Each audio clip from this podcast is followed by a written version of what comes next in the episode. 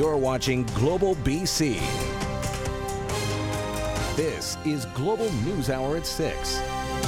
Good evening. Thanks for joining us. I'm Colleen Christie. Chris and Sophie are off tonight. The manhunt continues at this hour for one suspect in one of Canada's worst mass killings.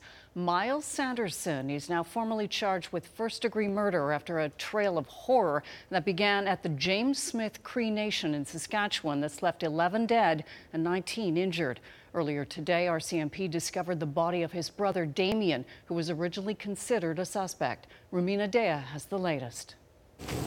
The body count climbing. The police update stunning. The deceased is Damien Sanderson. The body of the 31 year old wanted for murder discovered on James Smith Cree Nation Monday afternoon. RCMP say Damien Sanderson suffered visible injuries, not believed to be suicide. Damien's brother Miles, also wanted for murder, is still on the run. Miles Sanderson, Damien's brother, may have sustained injuries. This has not been confirmed. But we do want the public to know this because there is a possibility he may seek medical attention. The brothers charged with murder Monday after the killing spree a day earlier. 11 dead, 19 injured, 13 crime scenes in Saskatchewan, starting on James Smith Cree Nation and ending in the village of Weldon, at the home of 77 year old Wes Peterson, a beloved neighbor and friend. Why would you come in and kill a innocent person who didn't do anything. He didn't deserve this. It makes no sense at all. He's weak and feeble. I mean, he's up in years. Can't fight back. You know, he's no danger to anybody. Never was. James Smith Cree Nation asking for privacy at this catastrophic hour. The motive unknown. Priority is keeping you and your loved ones safe. So please be careful. The manhunt continues for 30 year old Miles Sanderson, who's been charged with three counts of first degree murder. Police believe he may be in Regina, but it's not confirmed. Even if he is injured, it does not mean he is not still dangerous. Miles has a lengthy criminal record involving both persons and property crimes. We consider him armed and dangerous. Do not approach him. Rumina Daya, Global News. And Global's Heather Yourex West is live in Weldon, Saskatchewan. Heather, you've been speaking with people in the area. Obviously, this has been devastating for the community. How are people coping? Yeah, this is two very, very tight knit communities the community here of Weldon, Saskatchewan, and the nearby James Smith Cree Nation. And as you said, this is devastating. Talking to families on the James Smith Cree Nation, uh, we're, we're, talking about families who have lost multiple uh, members of their family and, and have other loved ones that are still in hospital fighting for their lives after such a, a violent attack. Um, as we heard, that that community is asking for privacy, but we are learning little bits about um, some of the victims. Uh, one of the victims, Gloria Burns, was a first responder. Um, her family member telling us that she responded to a crisis uh, call on Sunday and and became a victim of the violence. So so much grief um, in that community as well as this one. I'm standing outside of the home of 77-year-old Wes Peterson, a beloved uh, community member here, and, an elderly man who uh, neighbors believe was just in the wrong place at the wrong time. A memorial has just uh, is starting to grow outside of his of his home.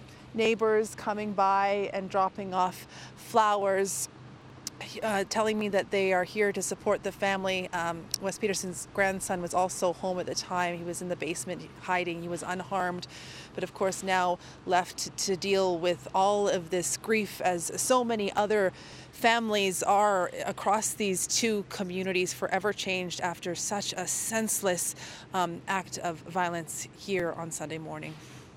Heather, thank you. Two people are in custody in connection with a downtown Vancouver stabbing that's left one person with serious injuries. It happened overnight in a vacant lot in the Murray Hotel at Helmcken and Hornby. Residents have complained for some time about problems with drug use and disorder in the area. Last year, the city received $5 million from the federal government to set up washroom trailers at the site to support the homeless. No word from police on what may have sparked the violence. The search for survivors has been suspended as attention now turns to what caused a float plane to suddenly plunge into the ocean near Seattle on Sunday, likely claiming 10 lives. So far, only one body has been recovered. We get the latest from Aaron MacArthur. Less than 24 hours after the float plane went down, the U.S. Coast Guard suspending the search for nine missing passengers. At this point, uh, we're not expecting to, to find any survivors. The de Havilland Otter had left Friday Harbor on San Juan Island around 2:30 Sunday afternoon, destined for the Renton Municipal Airport at the south end of Lake Washington. The plane went down about halfway through its 50-minute flight off Whidbey Island. People on the shore saw the plane coming down very quickly and hitting the water. The U.S. Coast Guard was called to Mutiny Bay, and pleasure craft operators around Puget Sound responded. Only the body of an adult woman has been located. Nine adults and one child were listed on the flight's manifest. Certainly a far larger and, and more serious incident than we expected to have on this holiday weekend. The flight was operated by Friday Harbor Seaplanes, one of two flights that left Friday Harbor around the same time. The owner of the company was tracking both flights as one went down. There was two aircraft that had departed. The second aircraft was the crashed aircraft. He saw it divert towards uh, Port Townsend slightly, tried to make radio contact, and was unable to. Um, shortly after that, he noticed on his uh, flight tracker that uh, the flight had stopped tracking and notified authorities. Witnesses reported seeing the plane quickly descending into the water. Officials said Sunday there was no distress call. Aside from a few pieces of wreckage located at the surface, there is no sign of the remainder of the plane. For whatever reason, went straight in to the water. Uh, didn't even attempt a landing. This was basically it, it went straight down into the water. B team will continue to investigate the cause of the crash. The U.S. Coast Guard will continue flying and using remote underwater cameras to search for any signs of the downed aircraft. Aaron MacArthur, Global News. Students in BC return to the classroom this week, and there's renewed concern about pandemic protocols as kids head back indoors. The vaccination rate for elementary school age kids is low, and as Richard Zussman reports, that has teachers and parents worried. A pencil sharpener, and then we got some crayons. Amber Reed is ready for the start of school. Some scissors. Gearing up with everything she needs for grade three. Eraser. I think I'm excited to like do like some art because I really like art. More than half a million kids will be back at school across BC Tuesday, the third straight school start in the COVID 19 pandemic. Reed prepared with more than just new supplies. She's been vaccinated against the virus. I think it was important just to uh, make sure that everybody's on the same page. But the page is turning. Right now, 5 to 11 year olds, 58% of them have one COVID shot, and just 46% have two. Most COVID 19 measures are now gone from schools, with encouragement for kids to stay home when they're sick and to get vaccinated. But some parents are still looking for more information. Finding information about the vaccines for kids versus adults and stuff like that, and wait, giving it a little bit of time to see what comes up and what doesn't. Parents should expect to get more information about the COVID 19 vaccine, and there are some experts calling on the province to provide more locations to receive the shot, including directly at schools. We need to start looking at COVID vaccines as no longer being extraordinary and as being routine and something that we need to look at and just take it as a we will be living with this. The BC Teachers Federation is calling for better ventilation system and access to N95 masks for anyone who wants one, with school staff and parents having acute awareness of those low vaccination rates. We were hoping that uh, in the interim over the summer that we would see those numbers tick up. Uh, and while they did, they didn't go up as much as we'd like. So anytime you're in, in a room with that many unvaccinated people, it's a bit concerning, uh, which is why we're pushing for the other protections that we are. And for Reed, that normal comes with a lot of excitement. Richard Zussman, Global News, Victoria. All right, Keith Baldrey joins us now with more on the pandemic in BC. Keith, fall is right around the corner, and so is a new vaccination campaign. Yes, and all begins tomorrow. Colleen, Dr. Bonnie Henry, uh, Dr. Penny Ballem was the head of the vaccination program, and Health Minister Adrian, Dix holding a news conference tomorrow afternoon to outline the strategy going forward. And this is a, a big campaign province wide to promote the use of the Moderna Omicron variant, uh, bivalent vaccine, which is new.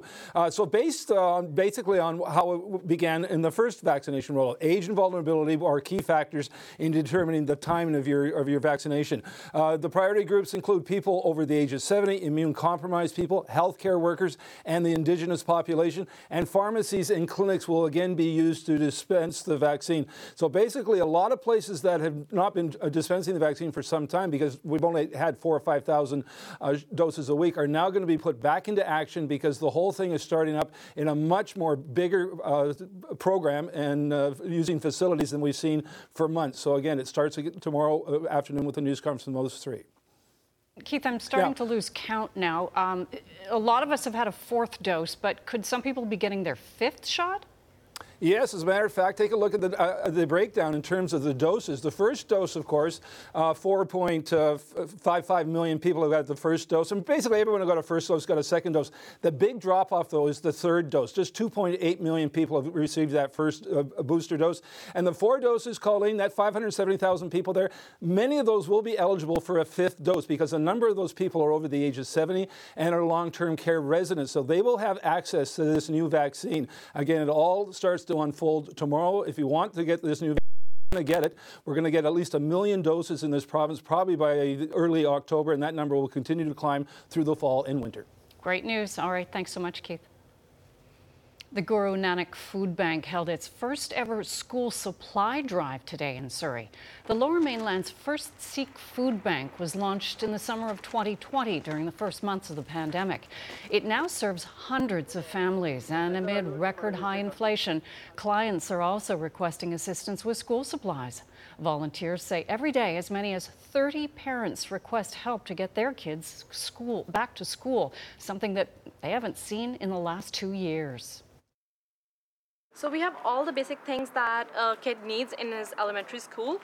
For example, we have crayons, the pencils, obviously, um, some paper notebooks because they're going to draw as well. And I'm a bit surprised and sad that uh, we are running a school supply drive, but never think about that. people can't buy their groceries how can they buy the supplies you know so education is uh, more important for than everything so that's why we arrange this because our children get education If you'd like to help, the Guru Nanak Food Bank is still accepting school supply donations and cash.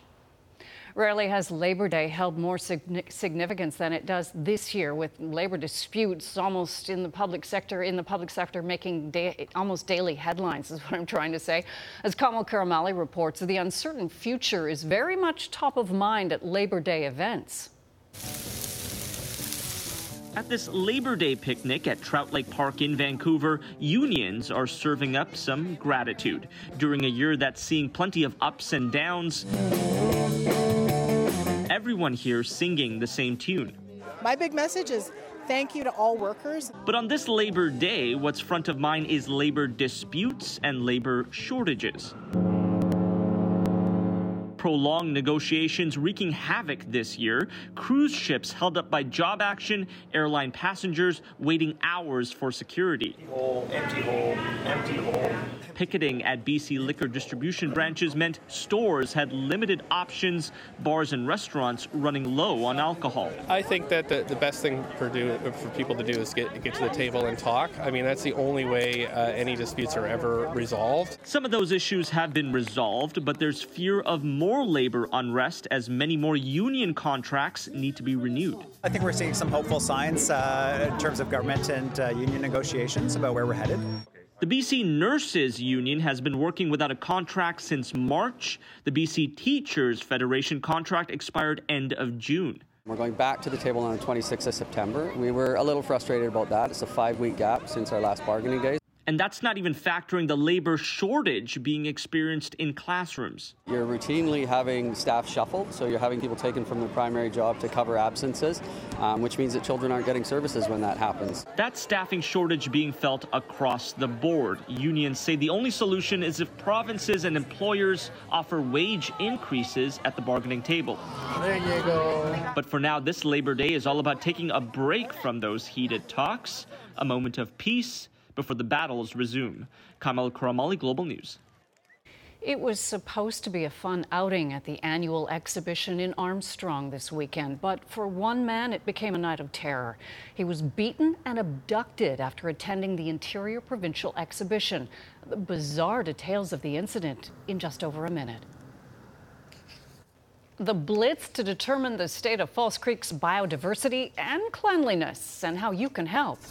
And the UK's new Prime Minister and her early ties to Burnaby. Those stories coming up on the NewsHour. It is a long running event, one that draws thousands of people from across the Okanagan and beyond, including many families. But for one man who attended the Interior Provincial Exhibition over the weekend, the night ended with a terrifying incident. As Jasmine King tells us, he was beaten and kidnapped. After enjoying the IPE festivities Friday night, a 27 year old man walking on this street was assaulted shortly after leaving the fairgrounds. Police say that at approximately 12:15 a.m. Saturday, a vehicle approached the man and stopped behind him. That's when, according to police, three men then got out of the car and repeatedly beat the victim. The men then abducted the victim, forcing him into their vehicle. Police say the car fled Armstrong and drove north with the victim still in the car. The man was dropped off at a location in rural Salmon Arm. The victim was found by a member of the public who called emergency services, and the man was transported to hospital and treated for non life threatening injuries. Global News requested an interview from RCMP to get more details about the frightening incident, but did not hear back. And IPE organizers told us they would be sending out a statement regarding the incident, but at the time of broadcast, we have not yet received one. An investigation is currently underway, and RCMP described the vehicle as an older, dark colored Toyota car. Police are looking for the public's assistance with this case and are asking anyone who witnessed the incident to contact the North Okanagan RCMP. Jasmine King, Global News, Armstrong. The clock is ticking. Your last chance to win the PNE Prize home next. Plus this. We wanted to make sure that everybody had a, um, a really good experience and had room. We check in on the success of the PNE's first year back after pandemic shutdowns. And Donald Trump scores a victory in the ongoing criminal investigation into those top secret documents.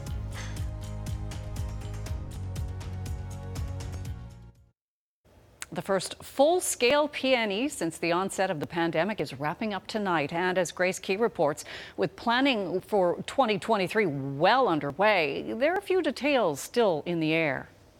Come on in, come on over. We're having fun. Look at these prizes over here. The PNE is wrapping up after its first big return since the pandemic started. We're having fun in the sun. There were capacity limits with date specific ticket sales after guest feedback. It's an easy decision to not do it and, you know, just, uh, you know, take in the money kind of thing. But we start planning a year in advance. And we didn't know what the COVID footprint was going to look like. We didn't know what restrictions are going to look like. We didn't know what staffing resources were going to be available. Everybody talks about recruitment and retention. Um, and so we had to make some hard decisions about what we thought we could reasonably do.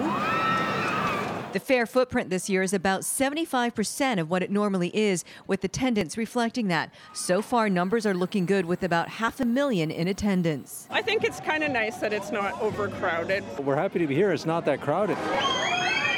While guests may like fewer crowds, not all vendors feel the same. I don't think there's a need for a cap anymore coming out of what we've been through over the last three years. You know, let people just enjoy what they want to do. No, the caps are definitely something that has affected a lot of people's business, but I understand why they're doing it because of they don't want uh, a spike in COVID. I won't say it'll be permanent. I will say that, you know, we'll just continue to assess it and see how comfortable people feel and what the feedback that we get is.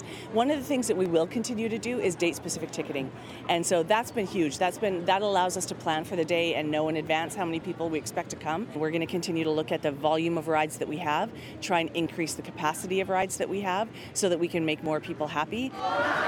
The PNE president says the future looks bright for the 112 year old Vancouver tradition and that they are in a solid enough position to continue making investments for future generations to enjoy. Grace Ke, Global News. And meteorologist Yvonne Schalle is live at the PNE tonight with more on the prize home. Yvonne, uh, and I hear it's not too late to get tickets? Uh, there's still time to get your tickets if you haven't, Colleen. You can just go online. That's the easiest way, and we'll have till midnight. We're at the display suite, and I'm joined by Laura Ballance, uh, PNE spokesperson. It's been a great PNE so far. Uh, this is a popular one, the PNE Prize Home. Tell us a little bit about more about it. It's the first time it's in Lang. Yeah, absolutely. We had heard from our guests for many years that they wanted to see a home in Langley. We've got it there this year. We're so excited. One bedroom suite in it, also another first for our program. So we're very excited to give this away to the lucky winner next Monday, live here on Global News at 6:30. You can tune in and see if you're the lucky winner of the PNE Prize home. And the grand prize this year is totaling up to how much? And the 50-50 tickets are still available. Yeah, absolutely. So we have tickets on sale till midnight tonight. PNEPrizeHome.ca. Uh, you can still buy tickets. 2.5, sorry, 2.4 million dollar grand prize package, and 1.6 is the last number I heard for the 50-50. So they're going to be two great draws. We're really excited.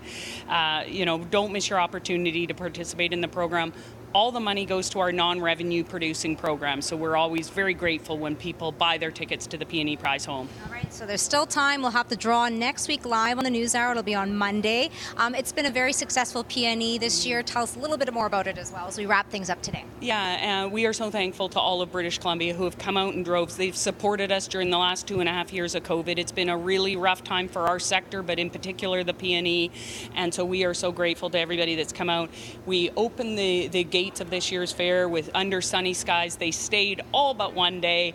We've had great crowds. Every corner of British Columbia has turned out, shown their love to us, and we just want to say thank you so much, British Columbia, for all that you've done to support 112 years of this great institution. Yeah, we only had one day of rain, so we're going to thank Mother Nature for that, and I'll have the full forecast. So thank you so much, Laura. So still time to get your tickets, and I'll have your full school day forecast. It's going to be a warm one for tomorrow if you're planning for back to school, coming up very shortly. Back to All you, right. Colleen. Thanks so much, Yvonne. PNEPrizeHome.ca. The UK is about to get a new prime minister. Why she has very strong ties to BC. Plus, the pro Trump decision with the courts clearly stacked in the former president's favor. And the effort to analyze and clean up one of Vancouver's most precarious waterways. Next. From the stories we need to know to a look at what's happening right now around us. When BC needs to connect, BC turns to the source that brings us together. Global News. Connect.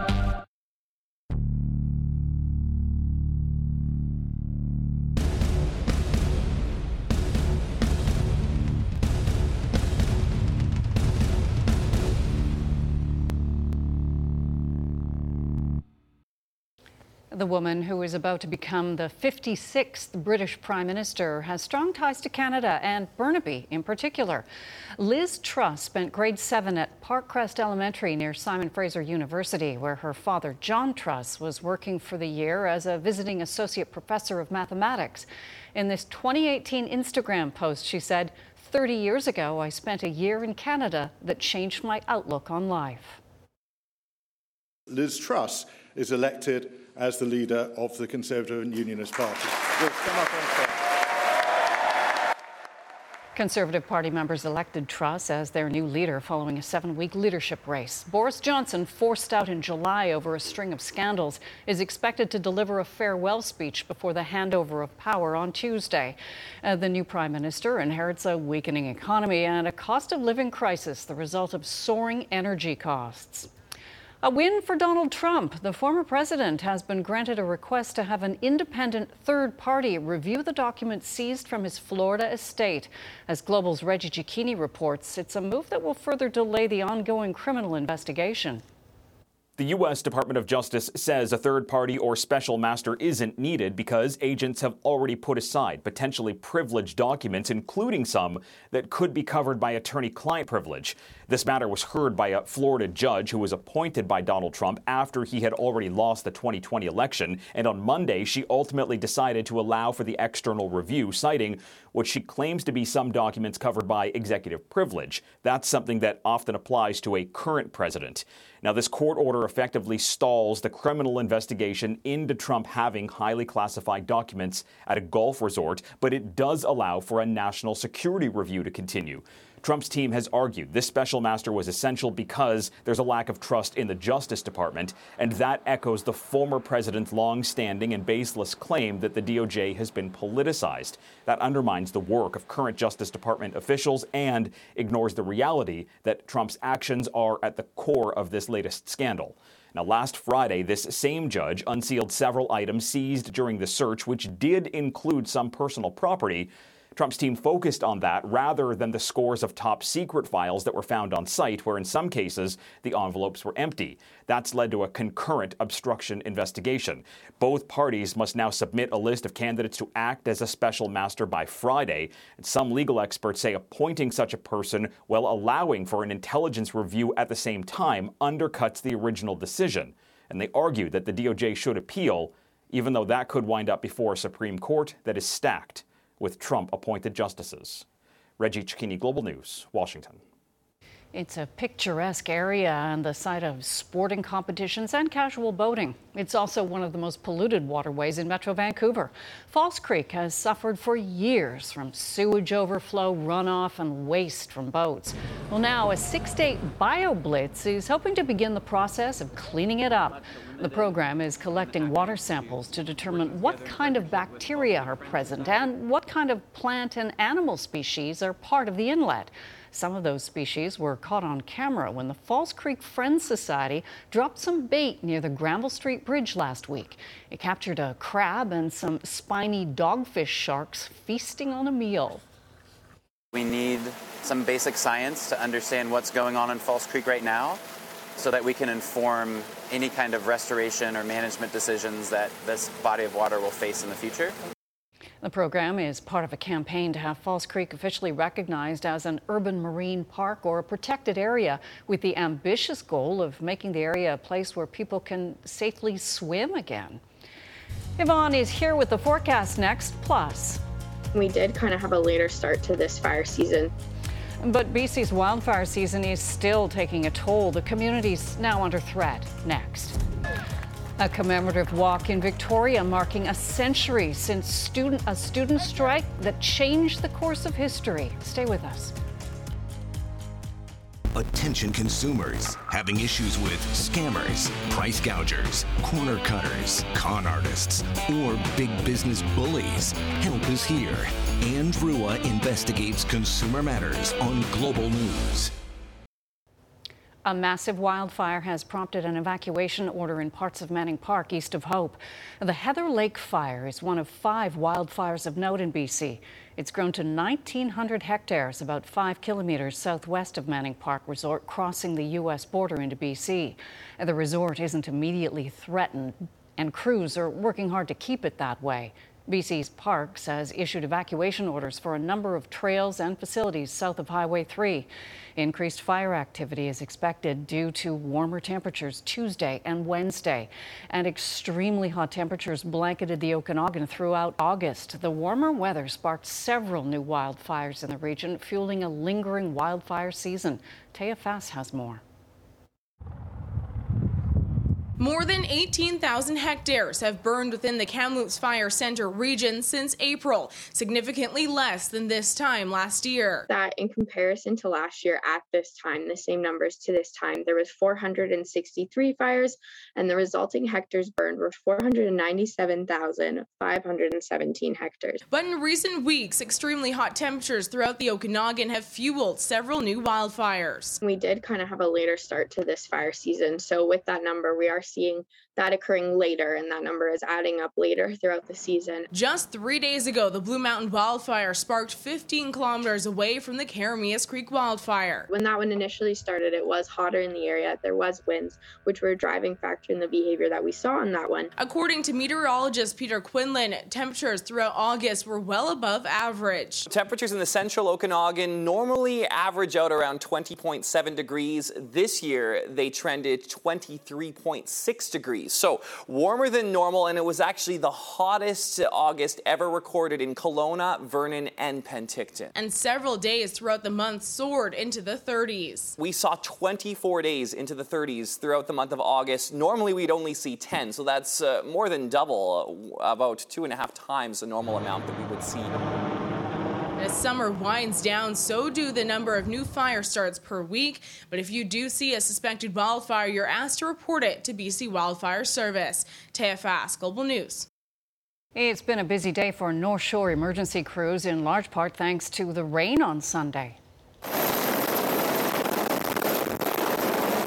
North Shore Rescue and North Vancouver Fire and Rescue were involved in no fewer than three injuries on Dog Mountain and Mount Seymour, dealing with all of them virtually at the same time. While crews were handling their first call, a woman who'd injured her ankle, another more serious call came in about a man with a head injuries. Both of those hikers were long lined out, the injured man on a stretcher. Yet another woman also suffered an ankle injury. She was walked out by rescuers.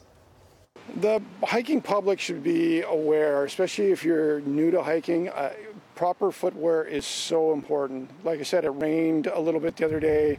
Uh, I was talking to my crews that are up there. Uh, they said it's incredibly slippery, and that's probably a contributing factor to why people fell. Little also says that while they were long lining patients out, some people were getting too close to the helicopters, taking pictures and video. They want the public to know that choppers and rescuers need a lot of room and they should stand well back when they're involved in a rescue. All right, time to check in with Yvonne Schalle, who is down at the PNE on the last night of the PNE, Yvonne. Yeah, and there's still time to come down. The fair closes this evening at 11, and the concert series this evening will be Chaka Khan and Patti LaBelle.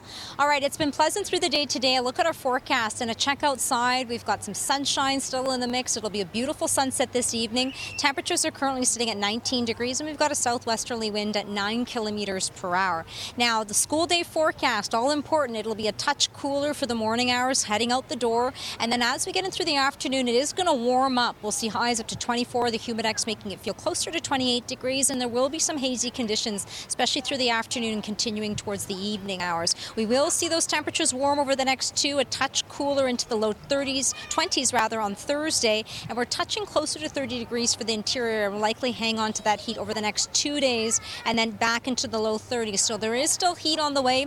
We'll see that into the southeastern corners. It'll be similar and then likely rebounding in towards next weekend. Bulk of the moisture and rain will be along the north coast for tomorrow heavy at times, tapering off to showers by Wednesday. Inland will see an increase in cloud cover, temperatures up to 15 degrees. Much of the southern interior, that temperature though is still going to soar into the upper 20s, so pushing closer to 30 degrees in a few spots, especially across the southern Okanagan, could still be tracking some local smoke across the region and for the southeastern corners.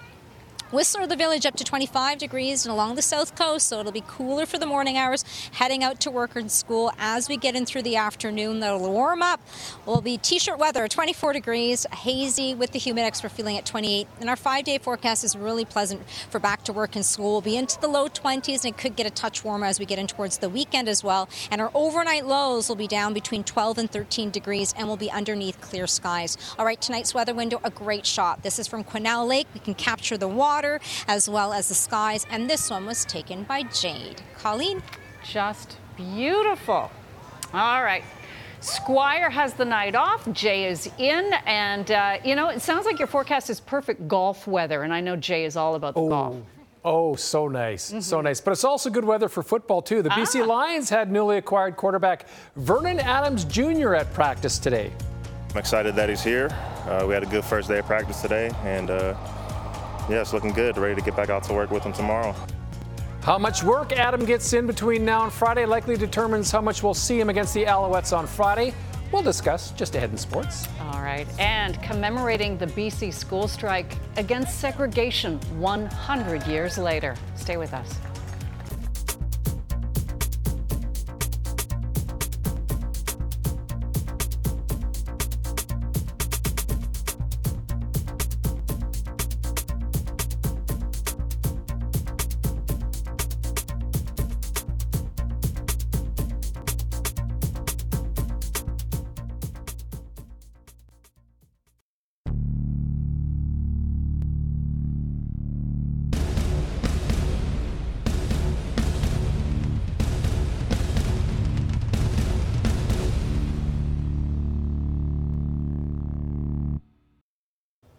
Talking how neither of us actually got outdoors today. My wife went golfing, though. Oh, good for her. I know. Monique, lucky her. you and I have been working hard, though. Yes, well, yes. Let's talk a little football, shall we, Colleen? Bye week officially over for the BC Lions. Newly acquired quarterback Vernon Adams Jr. on the field today for his first full practice with the Leos. BC's in Montreal on Friday. Might be a bit of a stretch to see Adams starting the game against his former team think it's a definite possibility. We'll likely see him play a few minutes. Antonio Pipkin taking most of the first reps at practice today. Michael O'Connor still nursing a groin injury, according to head coach Rick Campbell. Whoever ends up starting for the Lions has a tall task ahead of them. It's pretty cool, you know, get get that adrenaline going, get out here, get a few reps. You know what I'm saying? And um, yeah, I'm just doing whatever I can just to keep getting better each day. New challenge, and I've been in the same offense pretty much for the last four or five years. So now I'm learning a new one. And uh... we're about to find out if Vernon Adams Jr. is a quick learner because if he is, there's a good chance he'll play against his former team in Montreal on Friday. Not necessarily as a starter, but as a veteran quarterback, Rick Campbell can slot in on short notice if the Lions need that calming, composed voice in the huddle he's played enough in this league and understands things. And um, you know, sometimes things have different names, but he's going to understand concepts and all those things. So so far so good. And uh, like I said, I fully anticipate him being ready to dress. And then as far as what role that ends up being on Friday, that's to be determined over these next three days. The likely scenario is seeing Antonio Pipkin behind center to start the game. How he performs or underperforms the deciding factor when or how often we might see Vernon Adams Jr. What we do know is whoever ends up quarterbacking Lions have big shoes to fill. Prior to Nathan Rourke getting hurt, BC's offense was piling up the points and the wins. Lions head to Alouette country with an 8 2 record, having lost their first game without Rourke as their starter. Uh, ultimately, I'm just looking to try to do my job for the guys. We got a lot of playmakers um, on our side of the ball, and our defense does an incredible job. So I just want to get comfortable with the guys, get the guys comfortable to me as well, um, and just let those guys make the plays like they've been doing all year. Playing the minutes that you did in that game, especially late in the football game, was it slowing down for you? Were you seeing more? Uh, I'll say so. I mean, uh, experience and the more reps you get, eh, even when you take a break from not playing, just getting back on the field, getting those live reps, um, they're meaningful. Um, you got to take them as such.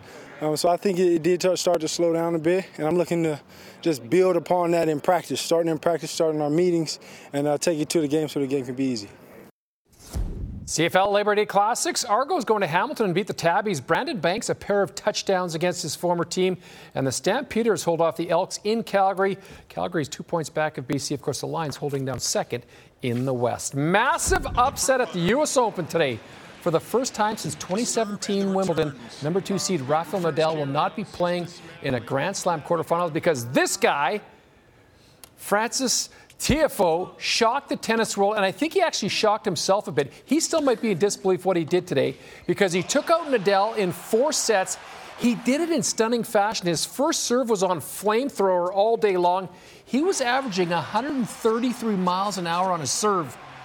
Nadal, of course, was a perfect 22 0 entering Grand Slams this year. He won the Aussie, won the French, didn't play Wimbledon, but he was just overpowered today by the 24 year old from Maryland. He's the 22nd seed. He becomes the youngest American to reach the quarters since Andy Roddick back in 2006. Just look at the emotion afterwards as he shakes hands with Nadal, who he actually had a photo taken with about 10 years ago as a kid, and he beats his idol today on the court. Very cool. Should also mention number one, Iga Swiatek was a winner today as well. Blue Jays opening up a key, uh, key series in Baltimore. Bo Bichette looking like he's geared up to step in a step in a squared circle with the Young Bucks there. The uh, Jays pounded out 14 hits in the first game of the doubleheader. That's Teoscar Hernandez with a 415-foot bomb to straightaway center field. Jays win the first one today, 7-3. And here's what they did in the second game. It was a productive Labor Day for the Jays. Bo Bichette, I'm telling you, the guy was swinging a sledgehammer at the dish. He went off in this one. Third inning, tattoos his 19th homer of the season to the left field bleachers. He was just warming up. Bichette hit not one, not two, but three home runs today. He becomes the 25th Blue Jay in the history of the franchise to slug three dingers in a game, five RBIs on the days. The Jays win big today, 8 4. So Seattle, Tampa Bay, Toronto in a dogfight for those final two wildcard spots. The Jays a game back of the Mariners. They're a half a game back of Tampa Bay. 8 4, they win it today. what a game for Bo Bichette. Wow. Wow, indeed. That was. Wow, indeed. I was, I was enraptured by your uh, sportscast there. Thank you, Colleen. Nice. Thank you so much. Listen, when we come back, making amends for an historic wrong. Stay with us. Attention. Need the latest info on budgeting, personal finances, taxes, affordability, or any other money issues in this pricey province? Then get informed. Anne Drewa examines Consumer Matters on Global News. Jordan Armstrong is here with a preview of what's coming up on Global News at 11. Jordan. And Colleen, of course, we're keeping a close eye on the manhunt in Saskatchewan for the lone remaining suspect in the deadly stabbings. Also, as kids head back to school, a Burnaby Street is getting some much needed improvements following a deadly accident back in May. A 14 year old girl was killed walking on 11th Avenue, which is no permanent sidewalk. Tonight, details on the safety upgrades coming to that area. And we're watching the slow crawl that is the Coquihalla Highway. No stalls, no accidents, just plenty of volume, with Drive BC warning the delays may exceed two hours just south of Merritt. A full wrap up of the day's news tonight on Global News at 11. Colleen. Thanks so much, Jordan. Uh, the Greater Victoria School Board apologized today for a dark chapter in the city's history that excluded Chinese children from the public school system. The racist policy didn't work and prompted a protest movement, which brought the Chinese community together. Kylie Stanton has more on the effort to make amends for an historic wrong. We're going to go along Vancouver across Bay Street. The route is laid out. Thank you. And they're ready to march. But getting to this point has been much more difficult to navigate. Our kids belong here. This is a picture in 1921, right before the strike happened. The following summer, the Victoria School Board, then chaired by George Jay, would pass a resolution to segregate all Chinese students up to grade 7. The policy coming into effect on September 5th of 1922. Principals removed the students from their classes and led them to the Chinese public school on Kings Road. And when they came down here, uh, the students dispersed and went home. Without the bold, courageous steps of these uh, children, uh, we, we don't know what the future would have held. The student strike lasted an entire year, eventually forcing the board to reverse its segregationist policy just in time for the start of the 1923 school year. They stood up, they fought back, and most importantly, for our city to become a better place, they won. They won. They defeated segregation. Now, a century later, the community is retracing the students' steps, walking from George Jay Elementary School to Kings Road to commemorate the milestone anniversary. The current school board offering a formal apology, calling it long overdue. While we cannot undo or change what happened 100 years ago, we can and we must acknowledge that hateful policy and we must seek to make amends. The Greater Victoria Chamber of Commerce and the city echoing those sentiments. It was racist and it was wrong. But we still have a long way to go as a community, and with all of us here today, I'm so confident that we're going to continue to do that work. And with every step taken here, the community moves forward, starting a new chapter while closing another. Reparation is important to uh, reconcile our community together. Kylie Stanton, Global News, Victoria. All right. Oh my goodness, Yvonne, what what have you got? well, I had enough time to get two essential things from the PNE mini donuts. These ones are from the Little Donut Bakery. And then we were lucky enough to get some cotton candy, but it looks like it's just as big as me as It's well. I don't know which one your pick is, but it's huge. Like everybody was saying, it was like Marge Simpson hair. I just a little bit of a You gotta comparison. sample some. It's- Let's see. Yeah. It's gonna, yeah, you're gonna have lipstick good? all over that cotton But- candy. Um, donuts I'm going to get into. They smell so good. It's, it's the moment that we wish we had smell-o-vision. But Yes, it there's still time if you want to come down to the fair. Closing at 11 o'clock tonight. Concert, uh, Patti LaBelle's down here, kicks off at 8. And if you haven't, get your ticket for your prize home. It's closing at midnight tonight. But yeah, great fair, guys. And it's really pleasant down here tonight. Oh, so I'm going to finish this off in this, maybe both. It's my dinner. It's your dinner. What the heck? No, no judgment. No judgment. None. That's that's the news hour for tonight. Thanks for joining us. Hope you have a great evening. Take care.